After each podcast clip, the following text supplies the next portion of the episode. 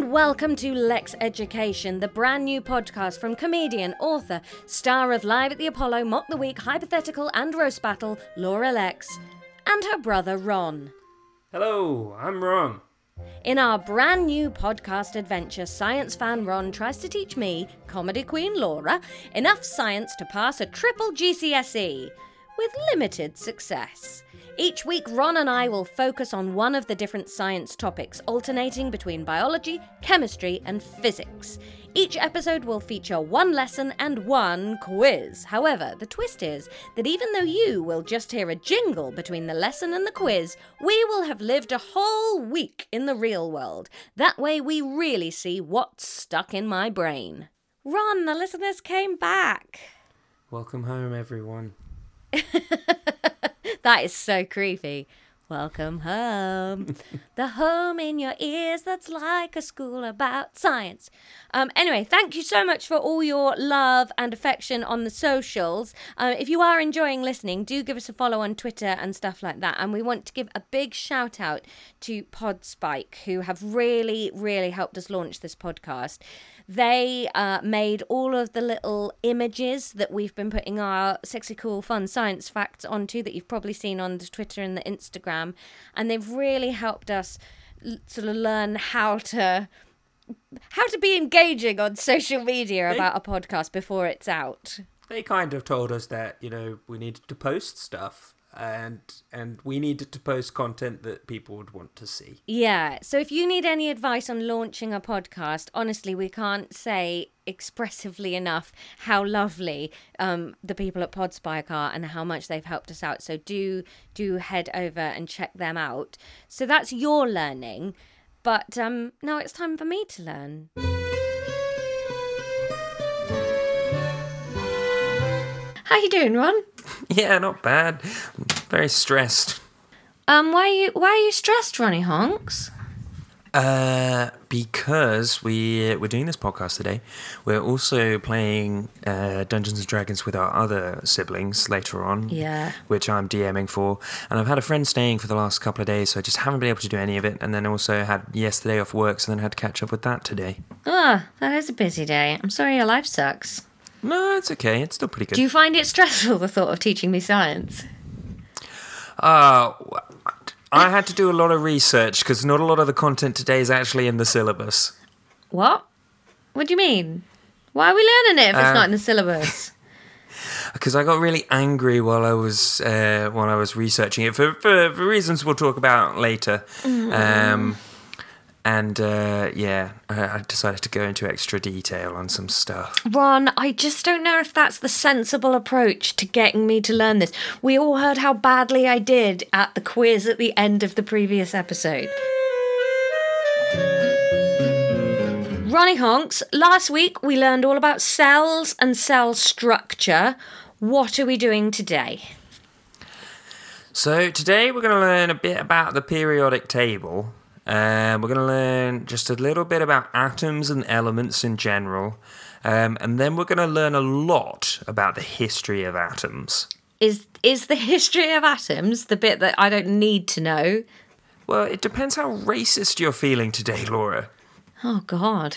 Oh God. I wasn't expecting that. Um, like not very, or like as then we should learn the history of, of atoms. Okay. Because it was very whitewashed and Western centric when I was doing my research. So I just felt like we should be a voice voice for it. okay. All right. I'm I'm keen for that. Let's go. All right. Begin learning. Okay, cool. So first thing that they want us to learn about um, about the periodic table is that each of the squares on it eh, represents an element. Elements are made of atoms, and each element is represented by a different chemical symbol. E.g., O represents oxygen, Na represents sodium, stuff like that. Yes. You've probably seen things like this before. They say that an atom is the smallest part of an element that can exist. So I thought we'd do a fun little quiz at the beginning of the show. No, that's um, not th- fair. The quiz comes after I've learned it. I thought this would really annoy you. Yeah. Um, so we're gonna quiz you on some elemental symbols. Oh, okay. So um, the first one. Do you know what C is? Calcium. No. Carbon! It's carbon! It is carbon. Nice, but that's zero points because you said Nah, nah. I need to have a margin of error. All right. Okay. One point. Um, what about CO? Cobalt. Oh, nice. Yeah. Cu. Um, silver. No, that one's copper. Uh, I was thinking copper. Um, the next one, PB. Oh, that's lead.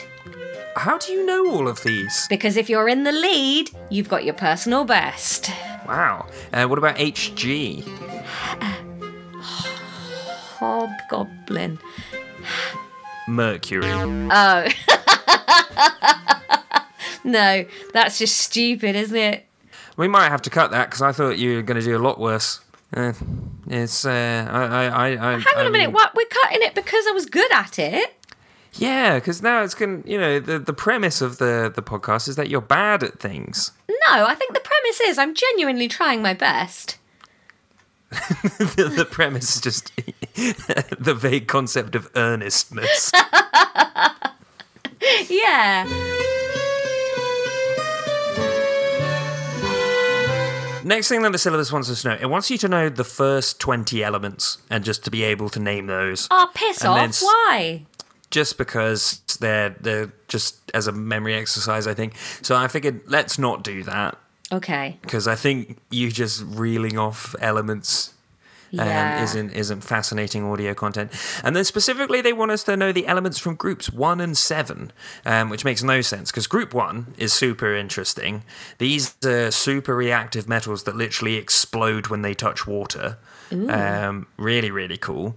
Group seven, just a bunch of random metals like manganese and stuff.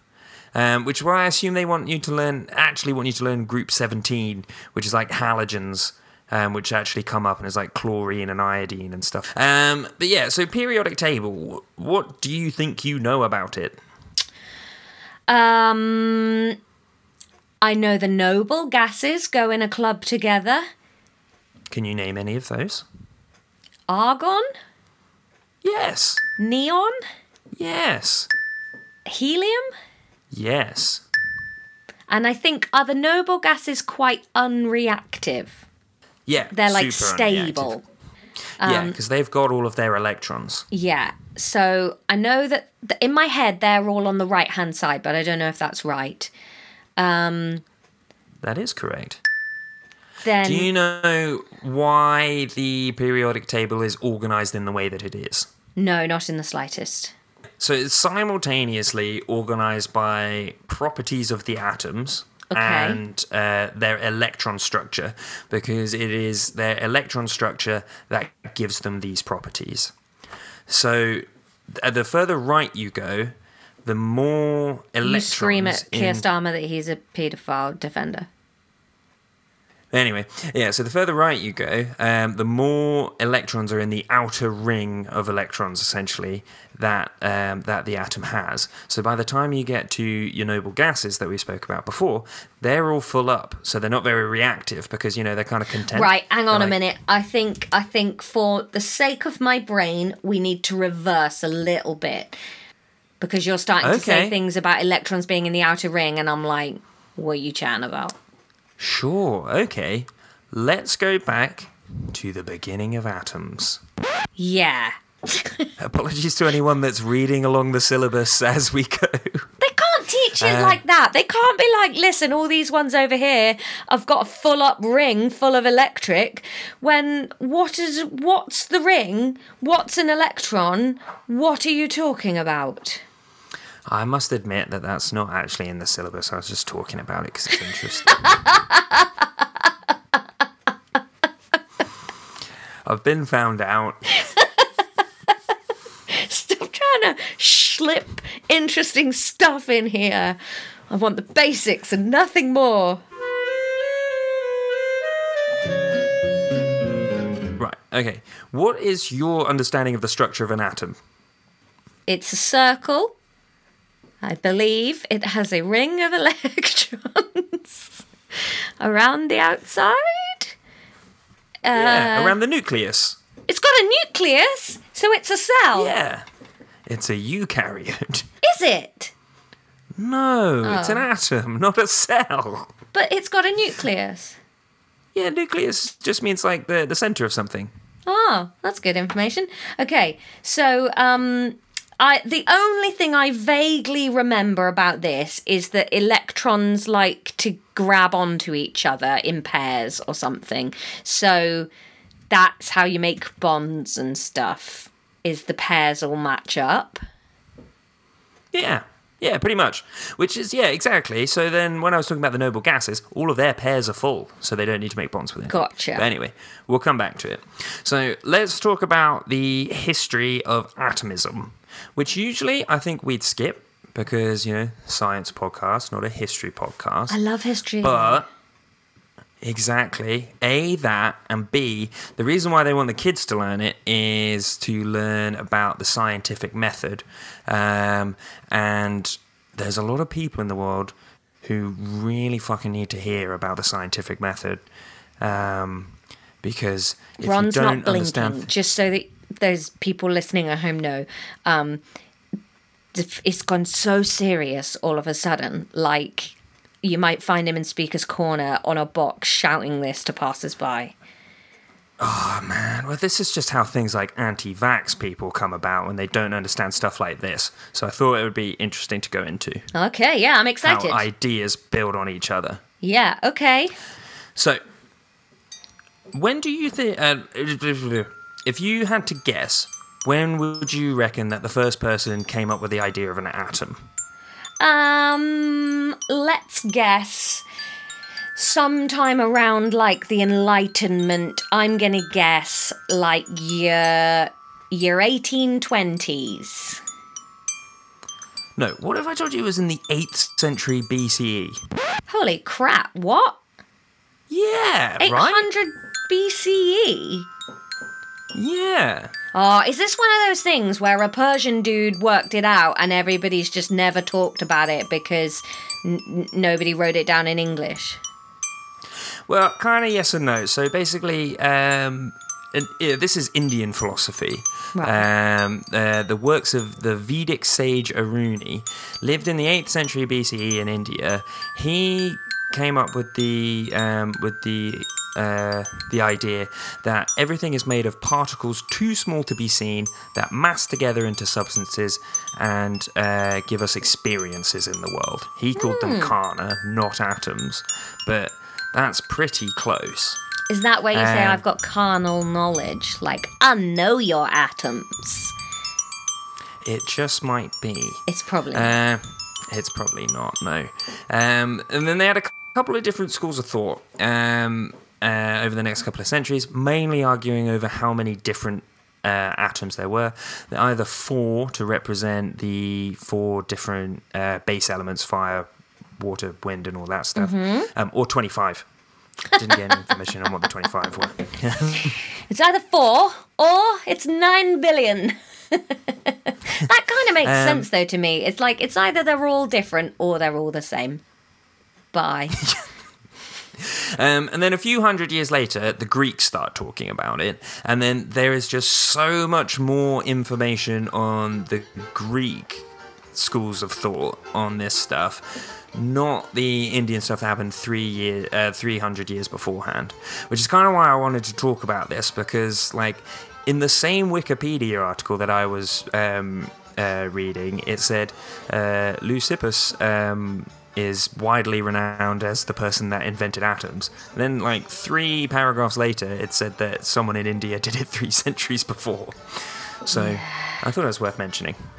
yeah. So this guy Leucippus, um, that's definitely not how you pronounce his name, and his pr- pupil Democritus, they proposed that all matter was composed of small indivisible particles called atoms that had empty space in between them.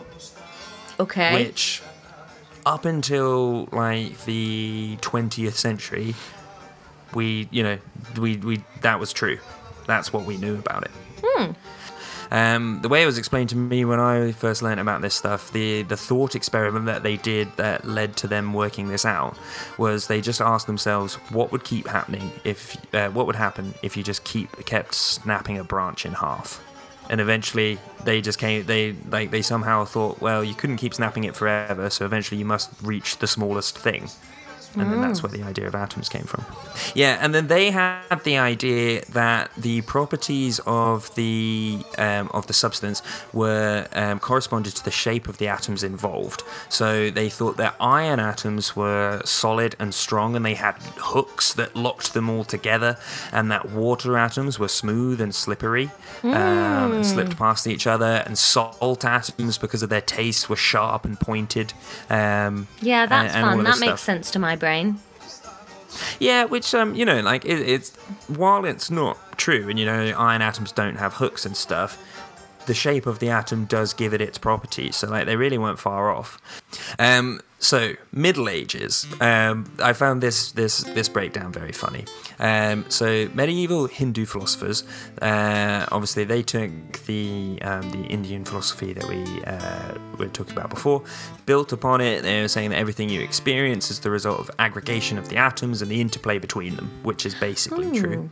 So kind of like um uh what's that thing where water has memory? Like that. Like you're made of um homeopathy. Homeopathy. Yeah. The atoms in you are the experiences. Do you want to know what the medieval Buddhists thought? Like not really, but we should probably carry on.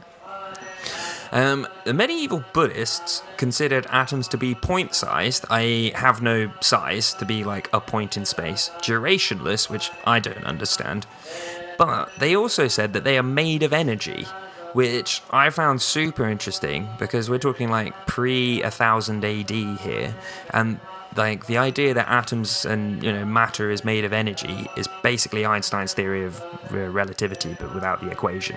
So Einstein ripped off the Dark Ages. All right, Einstein, I'm taking your photo off the wall. Then medieval Muslims, um, they decided that their, uh, their, theirs had to be a bit more God focused.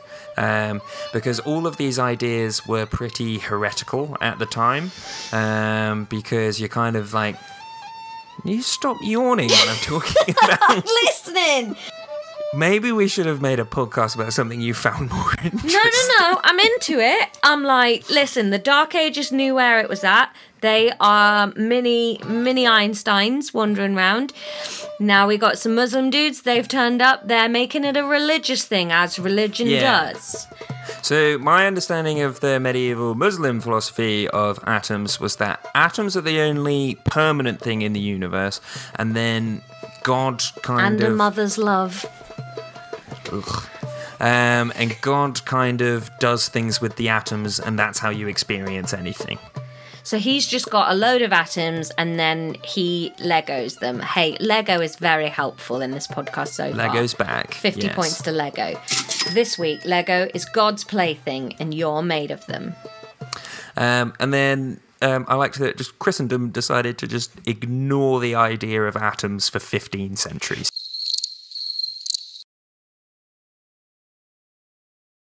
Nah, wrong. Yeah. Nope. No, my God. Or he wouldn't play with an atom. Are you joking? He plays with whole people and nothing else. He you just zoom in, it's just tiny gods. yeah. He he just snaps his fingers and there's a tiger. So then there was the Renaissance, um, and in Italy and England is basically just a bunch of white people catching up with what the rest of the world has been talking about for 1500 years. Yeah, but writing it down real nice and taking all Yeah, credit. writing it down nice, kind of formalizing it. Um, Using and like, you know, Gutenberg to print it around, get the knowledge out. exactly. Hammering it on some doors and stuff, having a good time. Also, they got good boats, so they can drive around saying, "Look, we're good at this." Yeah, look at these atoms. Um, the syllabus actually wants us to start with the discovery of the electron by J.J. Thomson. I've read that. It's very He- good. It's about the feminist movement in Vienna post-war. Yes, J.J. Thomson, very Austrian name. Yeah, JJ, JJ. That's a yeah, yeah. No, that would be a yeah, wouldn't it? Yeah, yeah. Yeah, yeah, Thompson. Mm, je suis love pastries. Again, very Austrian. um, he theorized something called the plum pudding model. Mmm, and this was a model who really let herself go eating plum pudding, and and everybody said to her, "No more modelling jobs for you." And then she had to get a boyfriend because this was the past, and and women couldn't support themselves, and that is how they discovered that electrons like to come in pairs. Basically, in the plum pudding model, um, the the idea is that Call uh, your model a plum pudding model. That must be gutting because this fellow would have been a clever scientist, right? And now he's gone down in history. Plum pudding model. Like at some point in your draft, you've well, he guaranteed he's got plum pudding model brackets working title. JJ, come up with something better than this before it goes to press. And then that's never happened, and now the poor sod has gone down in history with the fucking plum pudding model. Einstein's theory of relativity, and how about you, JJ? Um, don't worry about what mine scored. Here's what it is, though. no, no, we need the title. yeah, but this guy, you know, this guy was born in uh, in England in like 1846 or something. Oh, so like A plum pudding was good. Up the the throbbing stump he must have had on every time he thought about plum puddings. So this is like going like, oh, it's the it's the Tesla Mark III of puddings and science theories. The idea is that atoms are a hodgepodge ball of like negatively charged electrons, the bit that he's just uh, discovered, um, and posit- in a positively charged mediums. To quote Wikipedia, like negatively charged plums embedded in a positively charged pudding. I did did a little burp after I said that. You're so excited about plum pudding. Okay, so he thinks that there's negative electrons and they're like stuck in dough, Yes. a yes, positive exactly. atom, and, and that's holding the electrons into the pudding is the negative positive charge. Yeah, so atoms are neutral, but we found out that there are electrons in them. So because electrons are negatively charged, therefore they must be within something positively charged to cancel out and make them neutral overall. Okay, so atoms are Swiss and electrons are real gloomy, gloomy gusses. They are negator. And so, in order to stop the electrons being too sad and dying, there's something real happy going on. So, it's like there's reggae music playing in the atom, and that keeps the electrons from topping themselves. God, that was a tedious metaphor for something that we only believed for like less than 10 years. Wait, is none of this stuff the real stuff yet? No! Oh, I've plum- made so many notes. I thought this was going to be important. Shitting No, hell. Oh, I can't believe I wasted some focus on that. I learned that. That's in now, and now I'm going to remember that one and not the next one. Of course, you're going to remember that one. It's called the plum pudding model. It's Why so do we just say that that one's true? Because it doesn't really matter overall, does it? Oh, man, like. Can't, can't, right, okay, so the plum pudding isn't true. yes, plum pudding, not true. Not true. A- a man- it was replaced man- by the waffle in a blender theory. No. It was replaced. Um, so there was a guy called Rutherford. I know Yeah. Rutherford because one of the colleges at my university was called Rutherford College. We had Darwin. University had colleges. Yeah, not like they were more like where you lived. We had Darwin, Rutherford, Eliot, Keynes, Who are Eliot and Keynes? T.S. Eliot, and I want to say John Keynes. Keynes, he was a mathematician. Um, Rutherford, can't remember what his name with was. Margaret. Um, he had a team who, which included um, Geiger of the Geiger counter fame. Uh, they decided to shoot radiation at a very, very thin piece of gold foil to see what happened. Sure. Why wouldn't you? Because basically, if the, um, if the world really was made out of plum puddings, they'd have expected the particles to just cruise straight through the foil in a straight line, basically, which most of them did.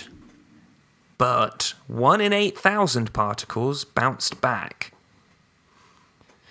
So, well, Rutherford is quoted with saying, It was quite the most incredible event that has ever happened to me in my life.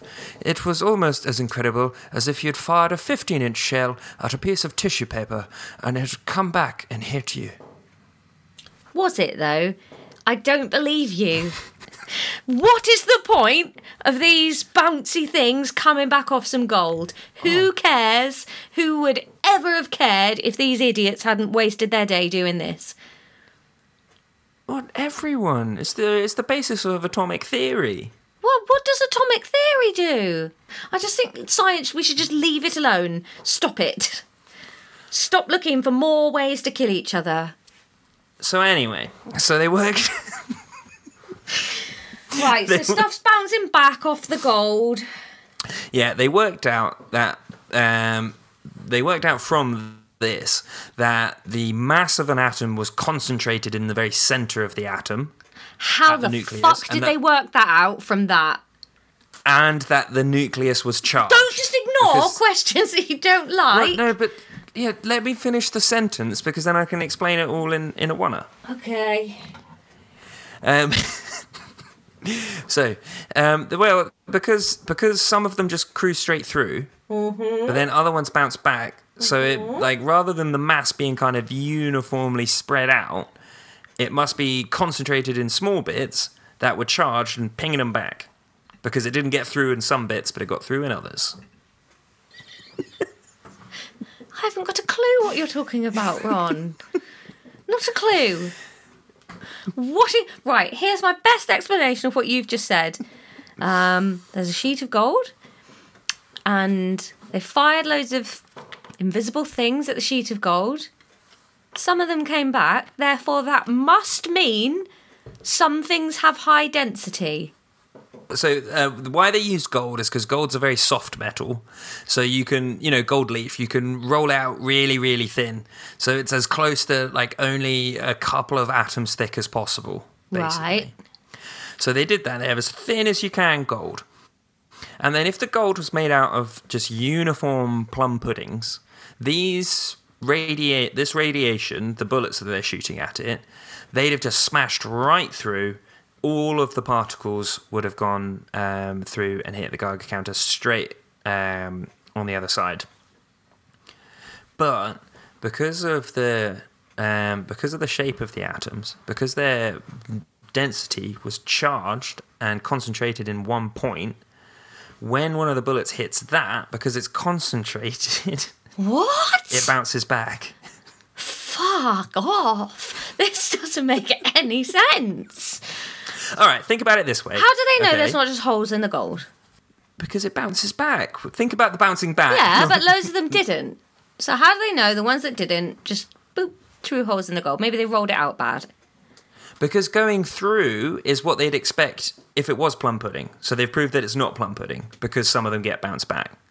Hole of the gold does not affect that. I think we've spent long enough on this now. Yeah, I was worried we wouldn't have enough content for this episode, but apparently not.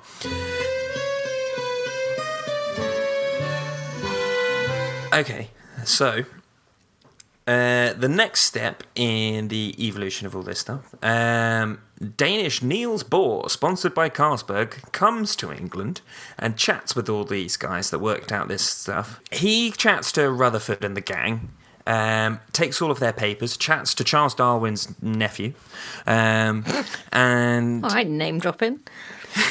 um, he works out that the electrons that are buzzing around the dense nucleus that's charged Yeah. aren't just kind of milling about willy nilly. They're organized at specific distances from the nucleus. Okay. Then Rutherford worked out again, same Rutherford, that the positive charge of a nucleus could be broken down and you could take particles out of it.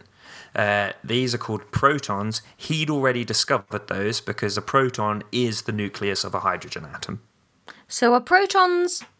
What? What are protons? Protons are positively charged particles. Electrons are negatively charged particles. Um, in 1920, the world works out that you can have different isotopes of elements. That means that they're the same charge, same element, but they have different masses. What are you talking about? what? It's the same element. What do you mean? Is what's an It's element? Carbon, sodium, all of these things. Right. So I've got a carbon atom. Yeah. You- Yeah. w- I've got two carbon you can have- atoms, but they weigh a different and they're thing. different masses. And that's Yes, an that's it. isotope. That's an isotope, yep. Okay. James Chadwick in 1930. Fucking. I just. I feel already like I don't like this guy. All he works out is that there is a neutral particle called a neutron in the nucleus, and it's the presence of, or it's the number of those that give a rise to different isotopes.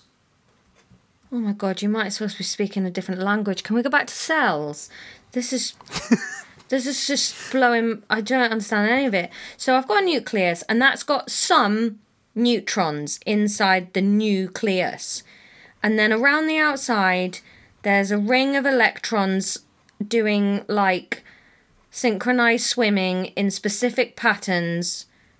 If you take some things out, you can make a proton. The nucleus is made up of two different types of particle neutrons and protons. Okay.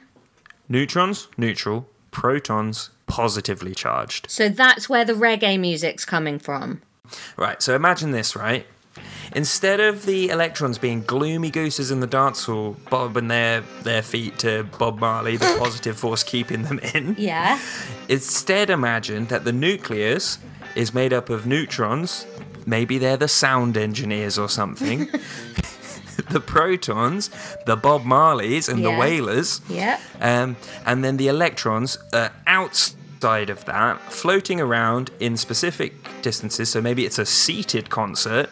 And then the positive vibes of the Bob Marley music Yeah. coming out of the nucleus is keeping the electrons nearby. They're dancing, aren't they, in formation around to the music? Exactly. Mate, maybe we're going to go down in history. One day there'll be a podcast where people will be like, first it was the plum pudding method. Then in 2022, the Bob Marley method was discovered. And we will be geniuses. Okay, but if there's more sound engineers at one disco than the other, that's an isotope. Exactly. Righty ho. That's everything that they wanted you to know about the discovery of atoms, plus a lot more. I just want you to know, next to none of that has gone in at all. All right, okay, so we know about the history of cells now. We know not cells, atoms, and they're different. What else have we got to learn?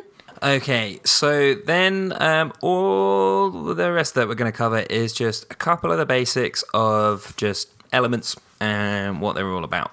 So, um, each atom is represented by a symbol on the periodic table. So, for example, O is oxygen, C is carbon, and you can, um, and then you can represent uh, compounds or mixtures by um, merging those together. So, for example, CO2 is one carbon and two oxygens, or H2O is two hydrogens and one oxygen.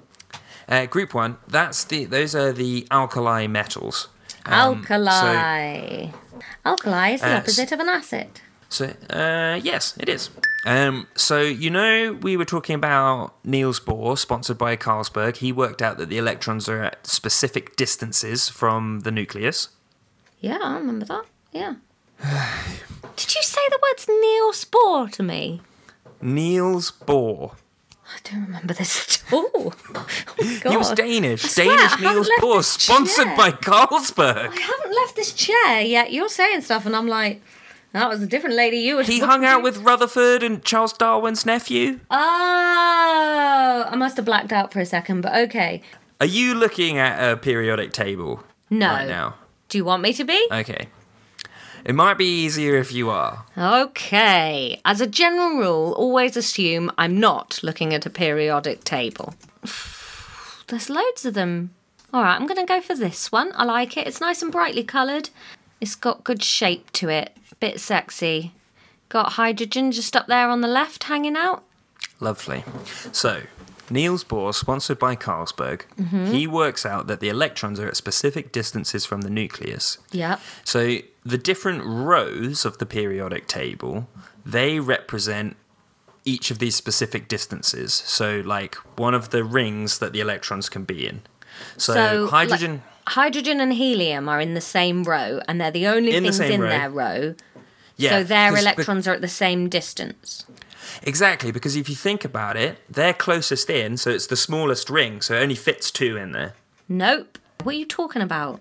So the electrons are at specific distances from the nucleus. Yeah. Hydrogen and helium are at the closest specific distance.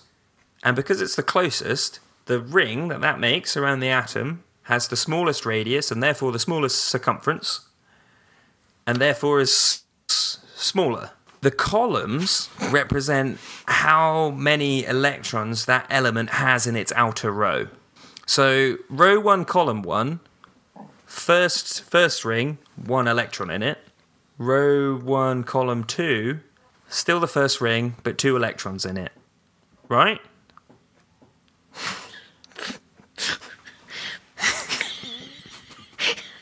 I just want to say yes so it's over. But. but no. What are you talking about? right, hang on, hang on, hang on, hang on. I'd better explain this because it's getting a bit complicated. So, I'm going to draw a little hydrogen atom. So, I've drawn a circle, a little nucleus, then it's No. got a ring around it, and then it's got two electrons doing a little dance around it. Draw that again, but with only one electron. You said that it had it. two. No, I didn't. Rewind the tape, Your Honour. You did. You fucking No, did. Oh, that's enough of this shit. You did. You did. Helium has two. You've drawn a helium atom there. But then why are they on the same level? Draw, draw it again, but with one. Draw it again with but with one. I want to cry. Yes. Now you've got a hydrogen next to a helium. So why Okay, are they on the same level if they've got different numbers of atoms, electrons?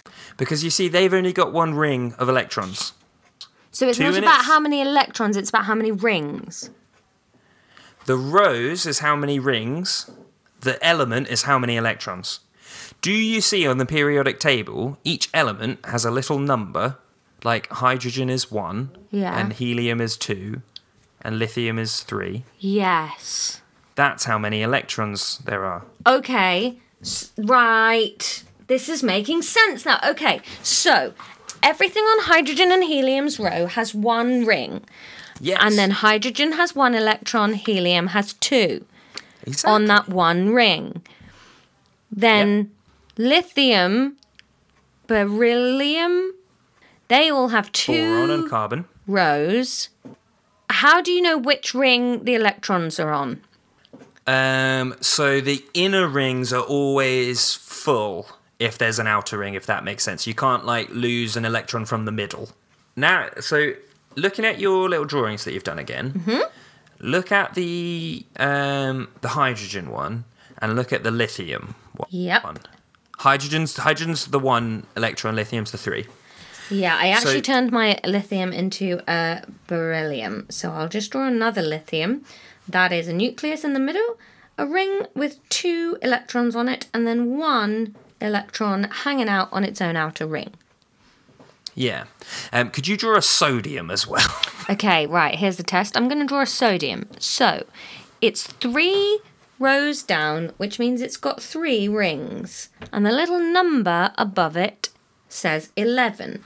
So I'm going to put two dots in the middle and then eight dots. One, two, three, four, five, six, seven, eight in the second ring. And then on my third ring, I'll put the final dot. That makes 11. Yeah, so you can see that lithium and sodium, they both only have one electron in their outer ring. Yep. And it is that property that gives those two elements their properties. So lithium and sodium actually react really, really similarly to each other in the same situations because they both just have that outer electron. And it's kind of that that lets them interact with other stuff. Okay. So that makes them open to opportunities. Well, basically, because there's it's, it's just one of them out there on its own, um, it's really easy for them to lose that electron. to lose Um, it? Yeah, yeah, yeah. So so they lose that electron, and then because a negative electron has gone away, that leaves what's left with a positive charge overall. Yeah. So then, because they're positive, you know, they're they're reacting with stuff because they're attracting other things. So, for example, um, table salt is sodium chloride, NaCl, Yeah. right? But you see the row um, with fluorine and chlorine and bromine. Sorry, the column with fluorine and chlorine and bromine. Yep. Row 17. Yep. They're only one away from the very right hand side. So their outer ring of electrons is all but one full. Okay. Very full up. So they find it really easy to just like num num num num num take an electron Ah, okay. and then that fills up that ring. Yeah. So table salt is NaCl because sodium is just shedding its electron, chlorine is hoovering it up. And then they can be friends because sodium the sodium atom is then positively charged, the chlorine atom is negatively Yeah. charged. Sodium chloride. Okay. That makes sense. Yeah. Yeah. So they they've got a loose dancer. Pops over to the other one. Ah, this party. It's really good now. We got rid of that sad guy. Yeah. Oh, He goes over and sees too Toots and the. Maytals. It's too busy at our party. Let's go and share one big party. Yeah. So yeah, it's kind of like um, someone's third wheeling at sodium. Yeah, But at chlorine, they've got an empty chair, and it's a bit weird that no one's in it. it's great. Yeah. And then it's delicious salt. Salt is good. Okay, I think the last things that we need to run through today is just the difference between a compound and a mixture. A Strap in. compound is when two elements chemically react, are changed by it, and then they form something new. Okay. Usually Like there is rust. an energy level. Yes, that is a chemical reaction. Oxygen reacts with iron, makes iron oxide. Which is a new Energy thing. is given off, which is a new thing. A mixture is when two things are in the same space, but they haven't chemically reacted. They are just two things occupying the same space. What this um, mixtures can be separated just by like filtering or by like crystallization or something like that. Whereas something that's a compound, you'll need a different chemical process to then separate those things again. because when they met, an energy change happened. Yes, so you'd either need to put energy in or take it back out to get them into the states that they were in before. And I think that's lesson number two. Oh my god, I prefer biology. Sames. That's why I didn't study chemistry at university. All right, Ron, thank you for teaching me that. Um, I'll see you next week when it's quiz, quiz. time.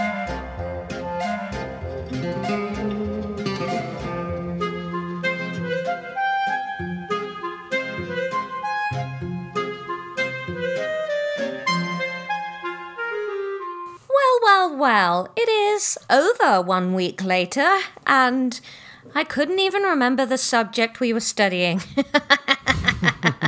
so I haven't got high hopes for this quiz. All right, Ron, let's go. Question number one. Okay, straight from the syllabus. Uh, can you just name a point for each, as many as you can, of the first 10 elements? Carbon, yes. Hydrogen, Yes. Oxygen. Yes. Helium. Yes. Uh, Think K- uh, k- Nirvana. um, sodium. no. Nitrogen. Yes. Sorry about stupid dog in the background. Think Times Square. Burgerum. Theaterum. West Endium. Broadway. Like think R- think Times Square, but think elements. Squ- square. Squaredium. Uh. Uh. Um. Beryllium. Yes. How the fuck did you get beryllium before some of these? Ca- carbon. Have I said carbon? the first one you said. Oh damn. Okay. Uh, chlorine. Nope. Um. Uh, it, the one of them is like if chlorine was trying to make up a fake name to get into a club or something. Mr. Chlorine. I don't know. I think that's as many as I can think of. Six though. They actually. I mean, you got right. beryllium. Yeah. Um, yeah. Okay. Question number two. Can you please, um, in your own words, describe the plum pudding model? The plum pudding model was Minus points for Bob Marley references.